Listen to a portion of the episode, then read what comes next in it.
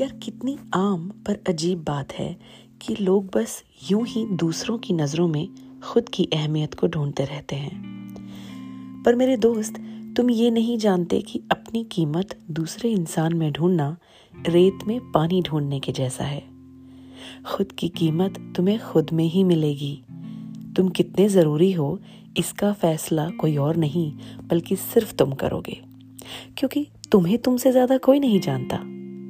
और तब तुम हर उस शय को पालोगे, जो तुम्हारी पाक, साफ़ एनर्जी का हकदार होगा। इसलिए खुद पर भरोसा रखो और अपनी कद्र करना सीखो। समझे? ख्याल रखना।